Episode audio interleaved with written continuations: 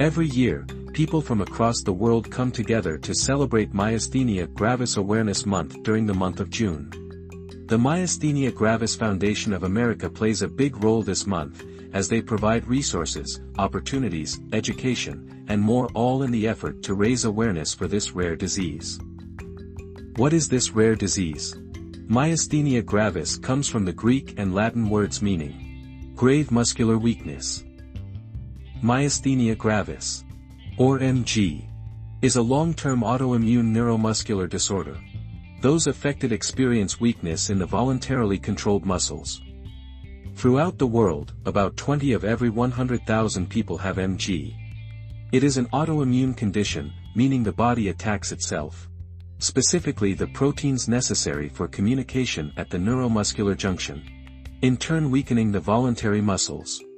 This causes symptoms like drooping eyelids, issues with chewing and swallowing, fatigue and weakness, slurred speech, double vision, problems breathing, and balance issues.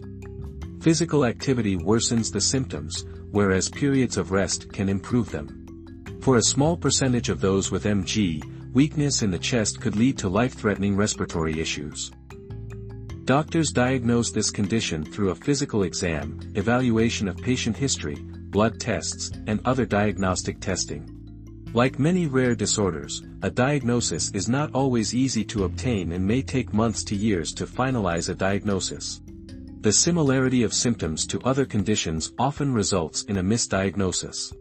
After doctors have confirmed that one has MG, treatment consists of medications like cholinesterase inhibitors, immunosuppressants, IVIG, plasmapheresis, or surgery to remove the thymus gland all depending on the severity of symptoms involved. Although the treatments will not cure MG, patients may have significant improvement in their muscle strength and quality of life. To learn more and to keep up with what's going on with MG, Look up the the Myasthenia Gravis Foundation of America to stay up to date.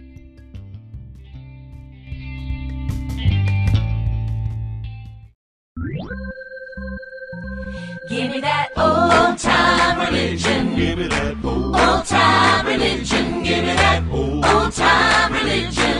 It's good enough for me. Give me that old time religion. give me that old, Old time religion. Give me that old time religion. It's good enough for me. It was good for the Hebrew children. It was good for the Hebrew children. It was good for the Hebrew children. And it's good enough for me. Oh. Give me that old time religion. Give me that old, time religion. Give me that old time religion. It's good enough for me. Give me that old time religion. give me that old, Old time religion. Give me that old time religion. It's good enough for me. it will do when the world's on fire. It will do when the world's on fire. It will do when the world's on fire. Good enough for me. Give me that old time religion. Old time religion. It's good enough for me.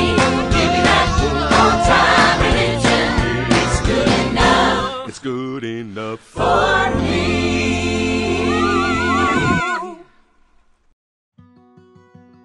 In the Roman Catholic Church the institution of matrimony was raised to the level of a sacrament by the Council of Trent in 1547 declaring sacramental marriage as part of canon law.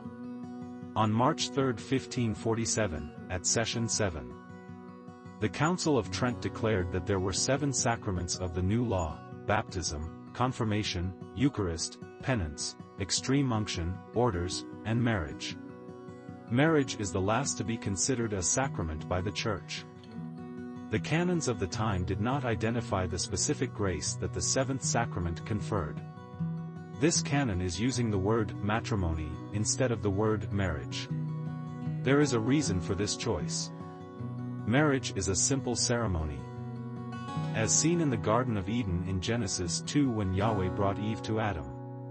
This canon is rejecting any criticism of the Catholic Church's additions and requirements to the simplicity of marriage seen in the Garden of Eden and throughout the Old Testament into the end of the Second Temple era.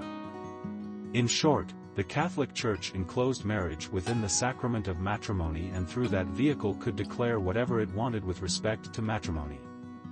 The belief that marriage was a holy development, a Christian vocation, and a way of participating in the life of the Church was ancient and long held before the Council of Trent. The Catholic Church stopped priests from marrying in the 16th century. The Church's prohibition on priests marrying and celibacy has a long and complex history. According to the Roman Catholic Church one of the impediments to a Catholic marriage includes that of holy orders, although for some, a dispensation can be given. Pope Francis made headlines across the globe when he suggested he was open to the idea of ordaining married men as a way to alleviate priest shortages in remote areas. This did make news headlines. Many were up in arms, but did you know that paths, although they are narrow, already exist for married men to enter priesthood in the Roman Catholic Church. There is special dispensation for priests to marry. There is no contradiction for a priest to marry. Celibacy in the Western Church is a temporary prescription, I do not know if it is settled in one way or another, but it is temporary in this sense. Reported Pope Francis in an interview published on March 10 of 2023 and deacons already had established the rule of marriage with the ordained clergy.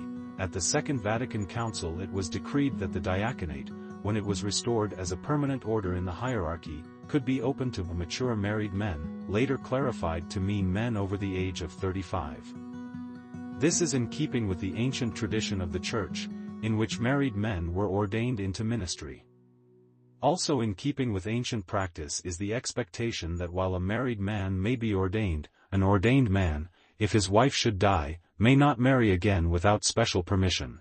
Priests being allowed to marriage wouldn't be a long stretch.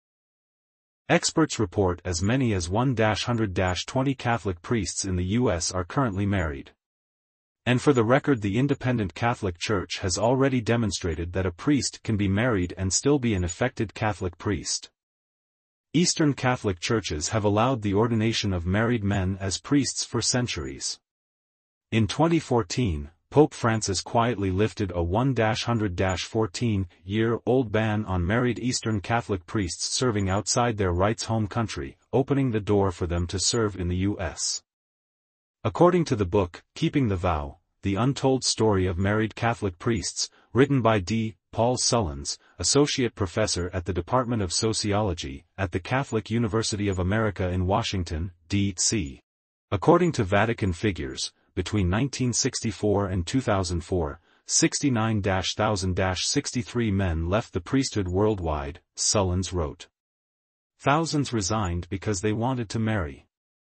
Some were reported to regret their decisions. And 11-1000, 200-13 were allowed to return to priestly service.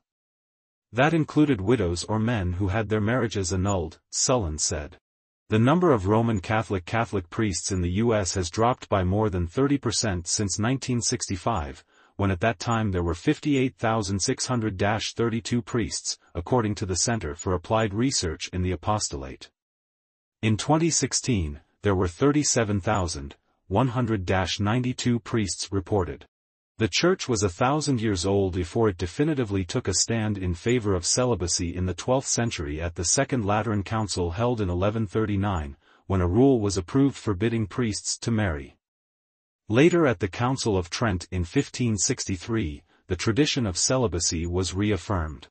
In the early 11th century Pope Benedict VIII responded to the decline in priestly morality by issuing a rule prohibiting the children of priests from inheriting property. A few decades later Pope Gregory VII issued a decree against clerical marriages. The practice of priestly celibacy began to spread in the Western Church in the early Middle Ages. The first written mandate requiring priests to be chaste came in AD 304. Canon 33 of the Council of Elvira stated that all bishops, presbyters, and deacons and all other clerics were to abstain completely from their wives and not to have children. Then in 325, the Council of Nicaea, convened by Constantine, rejected a ban on priests marrying requested by Spanish clerics. Regardless, the early Christian church had no hard and fast rule against clergy marrying and having children. Many in the Roman Church try explain the requirement of priestly celibacy was because Jesus was celibate and unmarried, and so were many of his disciples. Though the Bible never says that Jesus was married or celibate, it doesn't address he wasn't either. It is assumed that many of his apostles not married, but we have no record that were also chaste and celibate. The only confirmed apostle that was married for the record is Peter. And by Catholic tradition he was the first pope. And later on, as popes go, some popes were the sons of popes. For centuries, the Catholic Church has maintained a strict policy of celibacy for its priests, requiring them to abstain from marriage and other sexual relationships. To be clear the Catholic Church distinguishes between dogma and regulations. The male-only priesthood is Catholic dogma, irreversible by papal decree. The ban on marriage is considered a regulation or policy, something the Pope can change at himself. However, the formal requirement for celibacy among Catholic priests did not become standard until the Middle Ages. The Church justifies its requirement for celibacy on these theological grounds. It believes that celibacy allows priests to more fully dedicate themselves to their religious duties, as well as to symbolize their spiritual marriage to the Church. It is also seen as a way to avoid the material concerns of marriage and family and to more fully live the simple and humble life that Christ exemplified. However, there have been rare exceptions to this rule, such as when dispensation is granted to a priest who wishes to marry. Despite the Church's strict stance on celibacy, there have been exceptions to the rule. One way that the Church has allowed for priests to marry is through a process called dispensation. Dispensation is the official permission granted by the Church to allow for exceptions to the normal rules. Each diocese is allowed up to two active married priests. According to the Pastoral Provision Office, which facilitates the Vatican's policy. Dispensation may be granted for a variety of reasons, such as when a married Protestant minister converts to Catholicism and wishes to continue his ministry as a Catholic priest. One such exception occurred in the case of Father Francis Albera, who was granted dispensation by the Church in the early 20th century.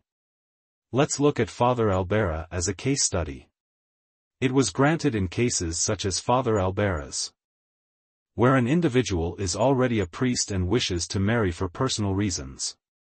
Dispensation is not granted lightly, and the Church considers each case individually to ensure that it is consistent with Catholic teachings and values. Father Francis Albera, was a respected Catholic priest, when he announced his intention to marry, it caused quite a stir in the church. Celibacy had long been a tradition in the clergy, and many were shocked that a priest would want to marry. However, what surprised people even more was that the church eventually granted Father Albera permission to do so. Father Albera had always felt that he was missing out on something by being celibate. Despite his love for the church, he felt a deep longing for companionship, intimacy, and a family. He expressed these feelings to his superiors, who initially dismissed his concerns. However, Albera persisted and eventually submitted a formal request for dispensation from celibacy. The Church's decision to grant Father Albera's request did not come easily.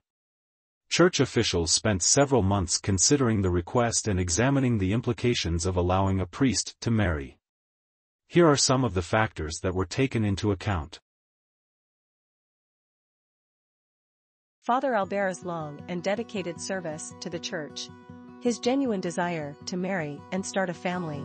The fact that he had fallen in love with a woman whom he wanted to marry and the potential benefits of allowing priests to marry, such as reducing instances of sexual misconduct and providing better emotional support for clergy members. After careful consideration, the church ultimately determined that Father Albera's request was reasonable and granted his request for dispensation. Many people were shocked and outraged when they heard that a Catholic priest was getting married. Some felt that it was a betrayal of the church's traditions, while others believed that it was a sign of progress and modernization. At the time the media ran numerous stories about Father Albera's marriage, and it quickly became a topic of national debate. The church's decision to allow Father Albera to marry was not unanimously supported. Some officials felt that it set a dangerous precedent and could lead to a weakening of the institution of celibacy. However, Others believed that it was the right decision and expressed support for Father Albera. In general, church officials tried to downplay the controversy and emphasize that it was a unique situation that did not have broader implications for church policy. In the aftermath of Father Albera's marriage, the church released several statements to address the controversy. These statements emphasized that the church's decision to allow Father Albera to marry was based on unique circumstances and did not signal a change in policy regarding celibacy. However, the church also acknowledged that the situation had raised important questions about the role of celibacy in the church and vowed to continue examining the issue. While the church's official response was relatively silent, the controversy surrounding Father Albera's marriage did have an impact on church policy. The situation forced the church to confront some of the challenges associated with celibacy and consider whether changes to the policy were necessary. While there have not been any significant policy changes to date, the Church has signaled that it is open to further discussion on the issue. Here is a brief summary of Father Albera's life. Father Francis Xavier Albera, a Jesuit priest, born 1771, was a Spanish priest who was born and lived in the Philippines. He married his wife Arcangela in 1796. They had two children together before he died in 1842. Father Albera was famous in the Philippines and he has a lot of followers. The main reason why this priest had so many followers is because he was a good leader for the people he served.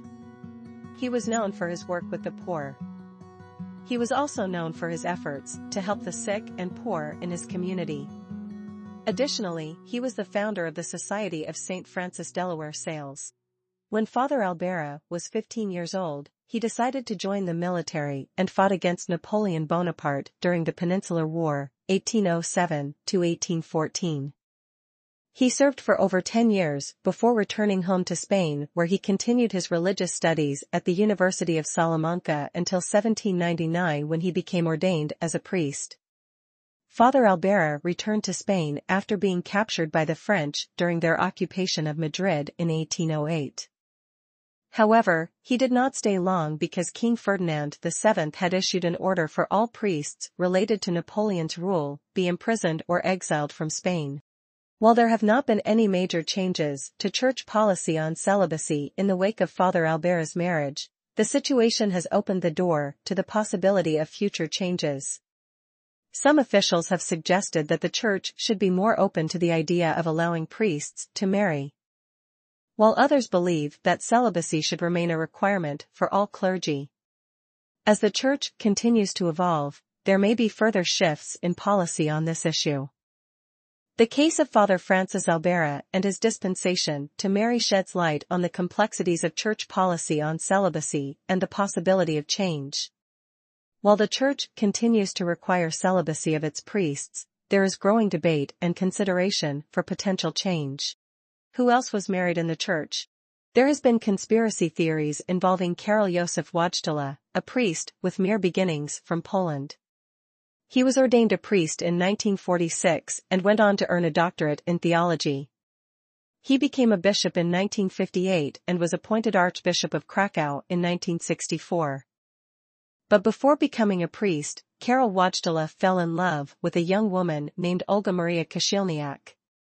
However, her family disapproved of their relationship and she ultimately decided to enter a convent. After Wojtyla became a priest, he met a young woman named Anna Schaefer. But their relationship was also cut short when she decided to marry someone else. Then Wojtyla formed a close 32-year friendship with a married woman, Anna Teresa Tymieniecka.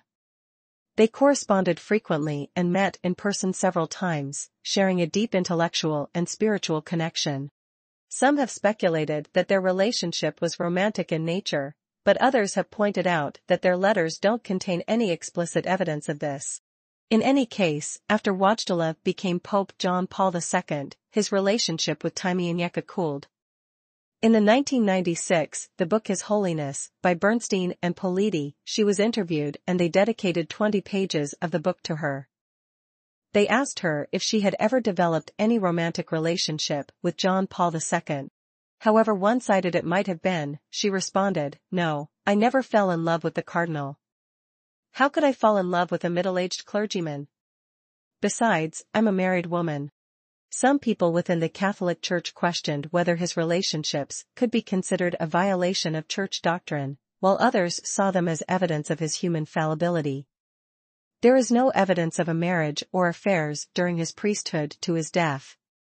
However, despite the controversy surrounding his personal life, Pope John Paul II remains widely respected and revered for his leadership and contributions to the Catholic Church. But there have been those Catholic priests who were not celibate before they became pope, and those who were legally married before becoming pope. They include Pope Felix III, who died March 1, 4-90-2, who himself the son of a priest, fathered two children, one of which was the mother of Pope Gregory the Great. He was widowed before his election as pope. Then there was Pope Hormisdas, Bishop of Rome, from July 20, 514, to his death. He widowed before he took holy orders, but had a son who later became Pope Silverius. Pope Adrian II began his papacy December 14, 867 and he had a wife, Stephania, before he took holy orders, she was still living when he was elected pope and resided with him in the Lateran palace with their daughter until they were murdered by Eleutherius. Brother of Anastasius Bibliothecarius, the church's chief librarian. Pope John XVII, born John Sicco, is another who was the Bishop of Rome and nominal ruler of the Papal States for about seven months in 1003. He married before his election as Pope and had three sons, all who entered the priesthood. Born Guy Fouquet, Pope Clement IV was Bishop of Rome from February 5, 1265 until his death. He too married before taking holy orders and had two daughters, both who entered the convent.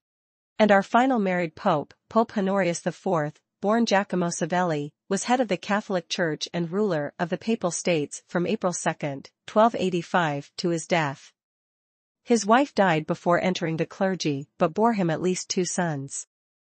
And then there are those popes who fit into a different category, those who fathered illegitimate children before receiving holy orders. Pope Pius II, who reigned from 1458 to 1464, was not married and fathered at least two children, both born before he formally entered the clergy. The first child, fathered while in Scotland, died in infancy. A second child fathered while in Strasbourg with a Breton woman named Elizabeth died 14 months later. He delayed becoming a cleric because of the requirement of chastity. There also was Pope Innocent XIII who reigned from 1484 to 1492, he was not married and also had two children. Both were born before he entered the clergy. He married off his elder son Franceschetto Cybo to the daughter of Lorenzo de' Medici, who in return obtained the cardinal's hat for his 13-year-old son Giovanni, who became Pope Leo X. And Pope Clement VII who reigned from 1523 to 1534 and was not married who had a relationship with a slave girl, possibly Simonetta de Collavecchio of African descent. They are rumored to have had one child identified as Alessandro de' Medici, Duke of Florence. And then there are the popes that are known to have or suspected of having fathered illegitimate children after receiving holy orders. These would include Pope Julius II, reigned. 1503 to 1513, he was not married. And had three illegitimate daughters, one of whom was Felice della Rovere, born in 1483, 20 years before his election as pope, and 12 years after his enthronement as Bishop of Lausanne. Pope Paul III who reigned from 1534 to 1549, again not married, reportedly had a mistress Silvia Ruffini. It is reported that they had three sons and one daughter. He fathered four illegitimate children after his appointment as Cardinal Deacon of Santi Cosimo and Damiano. He eventually broke his relations with Ruffini in 1513. He made his illegitimate son, Pier Luigi Farnese, the first Duke of Parma. Pope Pius IV reigned from 1559 to 1565 and was not married. Allegedly here sired three children, one was a son and two daughters. Pope Gregory XIII reigned from 1572 to 1585. He too was not married, he reportedly had an affair with Maddalena Fulcini. He received the ecclesiastical tonsure in Bologna in June of 1539, and subsequently had an affair that resulted in the birth of Giacomo Boncompagni in 1548. Giacomo remained illegitimate, with Gregory later appointing him Gonfalonier of the Church, governor of the Castel Sant'Angelo and Fermo. Pope Leo XII reigned from 1823 to 1829. Not married and allegedly had three offspring. As a young prelate, he came under suspicion of having a liaison with the wife of a Swiss Guard soldier and as a papal ambassador to Germany allegedly fathered three illegitimate children. So, yes some popes were married, some prior to ordination, some after, some had children, some legitimately and some not. Marriage and celibacy as we see was not as pure to the Catholic hierarchy as many of us were led to believe growing up. And we are only speaking of popes, the heads of the Roman Catholic Church. We aren't even mentioning bishops or priests. Celibacy? If you were to ask these popes I am not sure they couldn't pass a lie detector test if they were to say, yep, I'm celibate. Now these popes are alleged to be sexually active during their pontificates. Sergius III, reign 904 through 911, was said to be sexually active during his pontificate, and he was accused by his opponents of being the illegitimate father of Pope John XI. Now John XI was the brother of Alberic II. The latter being the offspring of Marozia and her husband Alberic I, and so John too may have been the son of Marozia and Alberic and not Sergius. Pope John X, reign 914 to 928, reportedly had romantic affairs with both Theodora and her daughter Marozia, according to Liutprand of Cremona in his Antapodosis. Pope John XII follows, he reigned from 955 to 964. John was accused by adversaries of adultery and incest. Benedict of Soracte noted that he had a collection of women. According to Liutprand of Cremona, they testified about his adultery, which they did not see with their own eyes. But nonetheless knew with certainty, he had fornicated with the widow of Ranier, with Stephana his father's concubine, with the widow Anna, and with his own niece, and he made the sacred palace into a whorehouse. According to Chamberlain, John was a Christian Caligula whose crimes were rendered particularly horrific by the office he held. Some sources report that he died eight days after being stricken by paralysis while in the act of adultery, Others say that he was killed by the jealous husband while in the act of committing adultery. Pope John XII is a hard act to follow. But we have one more to add to the list, Pope Alexander XI who reigned from 1492 to 1503. It is reported that he had a long affair with Vannozza dei Cattanei while still a priest, before he became pope, and by her had his illegitimate children Cesare Borgia, Giovanni Borgia, Geoffrey Borgia, and Lucrezia. A later mistress, Giulia Farnese, was the sister of Alessandro Farnese, and gave birth to a daughter Laura while Alexander was in his sixties and reigning as pope. Alexander fathered at least seven, and possibly as many as ten, illegitimate children. Using his offspring to build alliances with a number of important dynasties in order to promote his family's interests, he appointed Giovanni Borgia as captain general of the church and made Cesare a cardinal of the church, he also created independent duchies for each of them out of papal lands. But not all sexually active popes preferred women, some fancied the men. Pope Paul II who reigned from 1464 to 1471 had an alleged affair with a page. There are those who have thought he died of indigestion arising from eating melon. But others suggest he died while being sodomized by a page. Pope Sixtus IV, 1471 to 1484. According to Stefano Infessura, Sixtus was a lover of boys and sodomites, awarding benefices and bishoprics in return for sexual favors, and nominating a number of young men as cardinals, some of whom were celebrated for their good looks. In all fairness though, Infessura had partisan allegiances to the Colonna family and so is not considered to be always reliable or impartial when referring to Sixtus. Pope Leo X, reigning from 1513 to 1521 was accused, after his death, of homosexuality by Francesco Guicciardini and Paolo Giovio.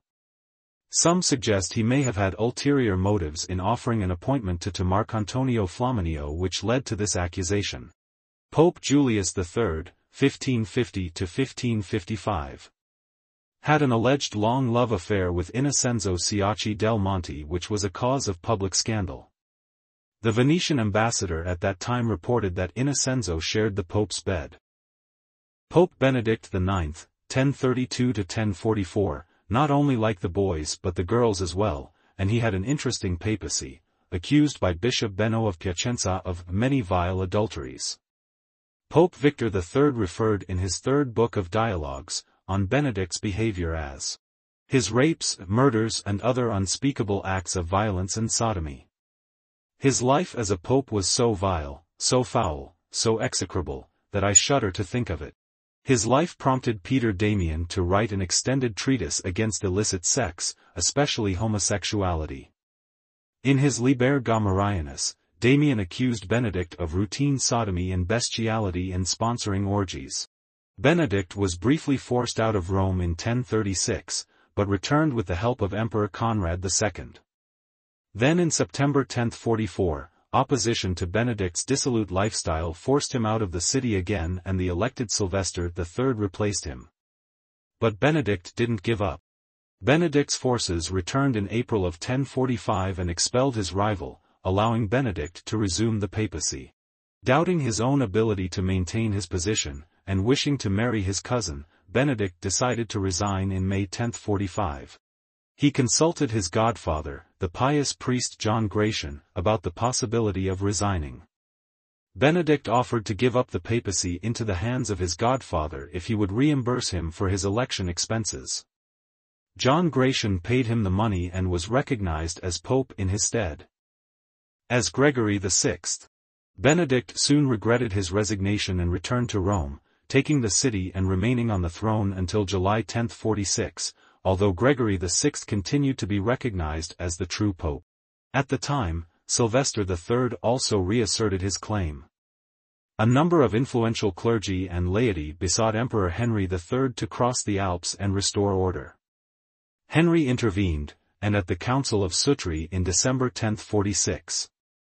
Both Benedict and Sylvester were declared deposed while Gregory was encouraged to resign because the arrangement he had entered into with Benedict as it was considered simoniacal, that is, to have been paid for. A German, Clement II, was chosen to succeed Gregory. Benedict had not attended the council and did not accept his deposition.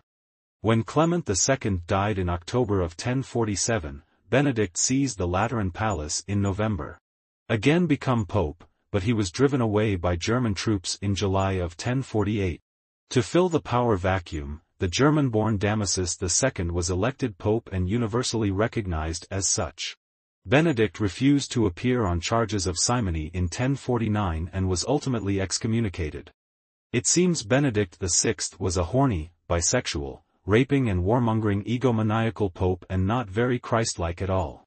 Like it was said in the beginning, the Church's prohibition on priests marrying and celibacy has a long and complex history and this podcast has just scraped the tip of the iceberg. The question of whether priests should be allowed to marry remains a complex and contentious issue within the Roman Catholic Church. While some argue that celibacy is central to the priesthood and helps priests focus on their spiritual duties, Others point out that mandatory celibacy has resulted in numerous instances of sexual abuse by clergy, which cannot be proven. Additionally, many people believe that allowing priests to marry would help address the shortage of priests in many communities, as well as improve their mental health and overall well-being. So, what's the solution?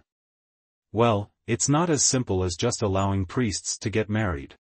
Ultimately, any decision regarding priestly celibacy in marriage would need to take into account a variety of factors, including tradition, theology, psychology, and practical considerations related to ministry and pastoral care. Social norms need also to be considered such as the divorce rate in the U.S. is around 44.6% of marriages. Plus the average length of a marriage that ends in divorce in the U.S. is 8 years. And women file for 66% of all U.S. divorces. Regardless of where the Roman Church publicly and officially stands on this issue, precedence has been set, whether intended or not. But it's time to put this controversy to rest once and for all. Let's start with the basics. Celibacy is the practice of abstaining from sexual relations, while marriage is the union of two people in a committed relationship. Let's keep this straight. And while there is no direct statistical correlation between celibacy and an increased risk of sexual abuse, studies have shown that sexual repression, or a lack of healthy sexual expression, can lead to negative consequences such as aggression, depression, and anxiety, and there is no reputable scientific evidence to suggest a statistical correlation between celibacy and an increased pedophilia. In fact, research indicates that celibate individuals are less likely to exhibit sexual deviancy, including engaging in inappropriate acts with minors. Pedophilia itself is a complex psychological disorder and does not necessarily stem from sexual activity or lack thereof. It is crucial to recognize this common misconception and address the root causes of pedophilia through therapy and support, rather than stigmatizing celibacy as a risk factor for child abuse. Ultimately, while celibacy itself may not directly cause abuse, it is important for any religious institution to prioritize healthy expressions of sexuality and address any power imbalances within their structures in order to prevent and address the separate issues of abuse. But one thing is clear, the Roman Catholic Church needs to have an open and honest conversation about this issue.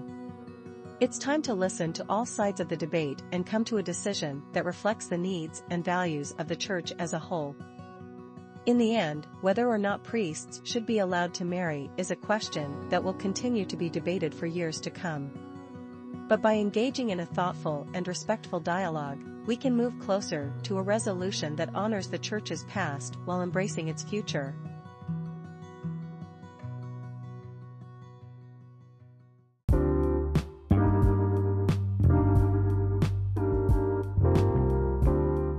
This is Father Chris, reminding each of us to act justly, love with mercy, and walk humbly with God.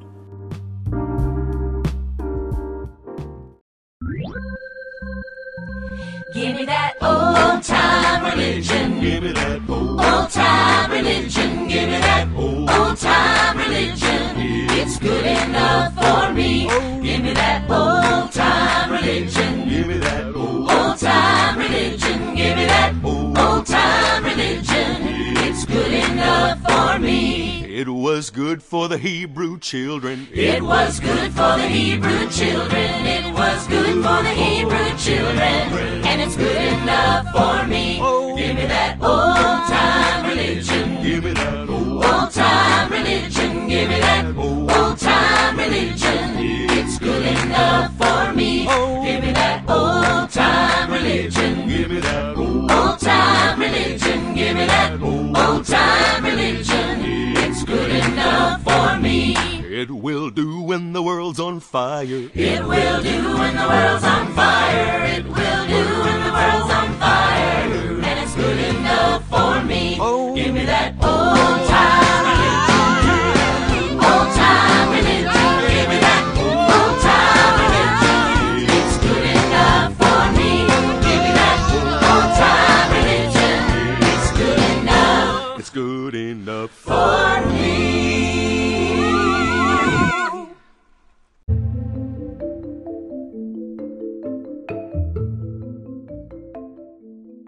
Is Myasthenia gravis awareness month. Myasthenia gravis is an autoimmune disease, which means that a patient's immune system overreacts, causing damage to organs or tissues in the body. In the case of MG, the immune system releases proteins known as autoantibodies that interfere with the normal communication between muscle and nerve cells and in turn, results in weakness. Plus, like many autoimmune diseases, MG's exact cause is unclear. It may have to do with genetic factors, environmental factors, or a combination of both. Although the condition occurs spontaneously in most patients, it could also be caused because of a thymoma, or non-cancerous tumor on the thymus gland. As is the case with other autoimmune diseases, MG has risk factors that are not well understood.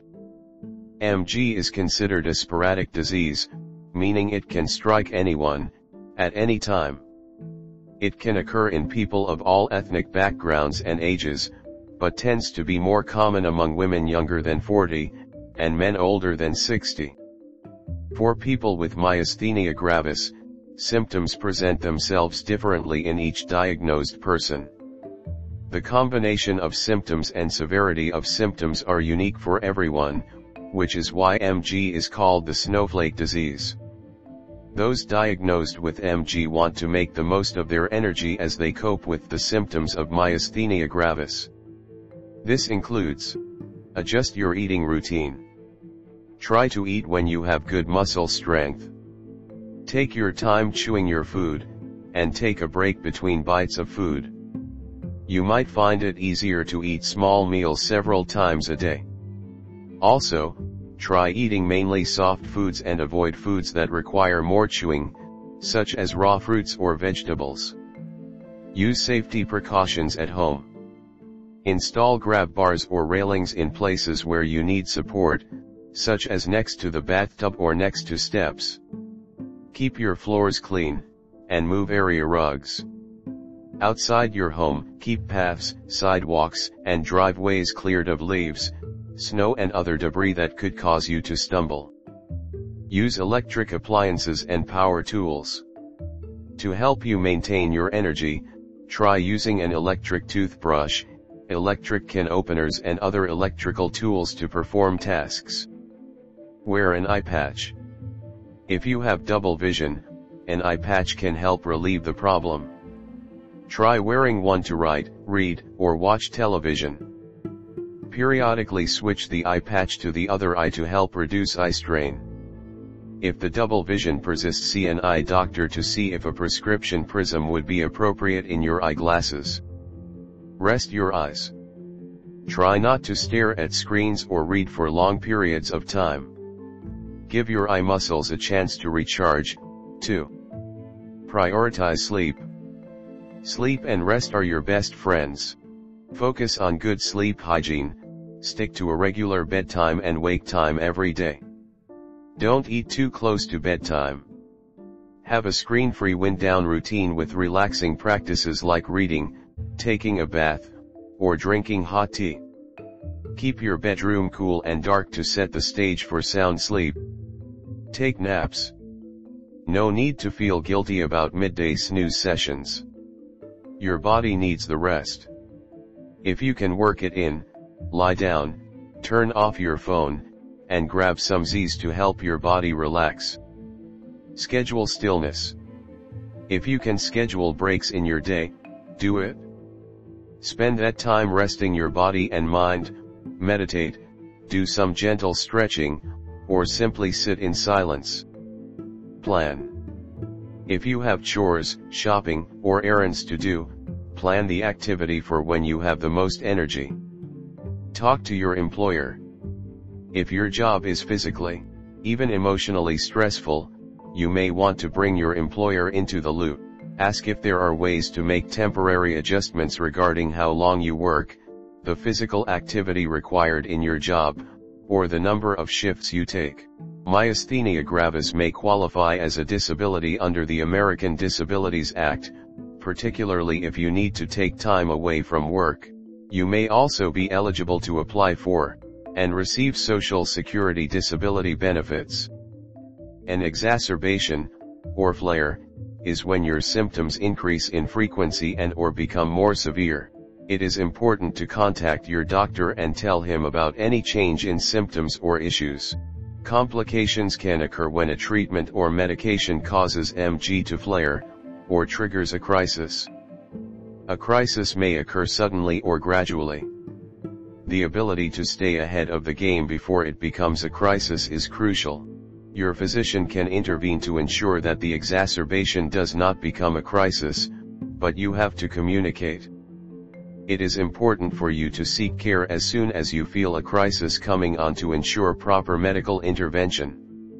If you are feeling short of breath, it is very important to call 911 or get medical help immediately. Coping with myasthenia gravis can be difficult for you and your loved ones. Stress can worsen your condition, so find ways to relax. Ask for help when you need it.